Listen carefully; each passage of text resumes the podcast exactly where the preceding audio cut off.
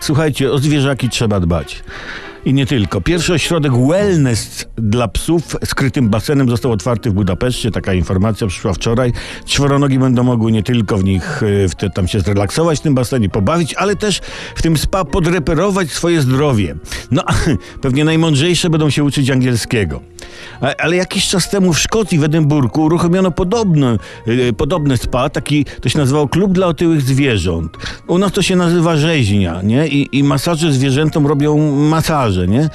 No i do takiego edynburskiego spa za odpowiednią opłatą przyjmą każdego ulubieńca, jakiego można znaleźć w domu. Kota, psa, myszkę, papuszkę, chomika, upasłego karalucha, mrówkę faraona, roztocza, tak, tak, tak. Nad roztoczem też trzeba roztoczyć opiekę. Dla każdego przygotowane są odpowiednie ćwiczenia.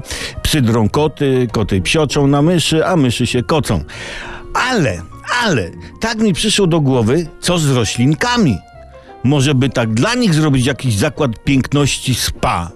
Albo jakiś salon masażu dla kwiatów odkrytonasiennych, prawda? Przynosi później właścicielka z takiego salonu masażu kaktusa na przykład, stawia na parapecie, a krokus się pyta tego kaktusa, no stary jak było? A on mówi, oj bratku, wnoszą mnie, a tam przy barze wawrzynek wilczełyko.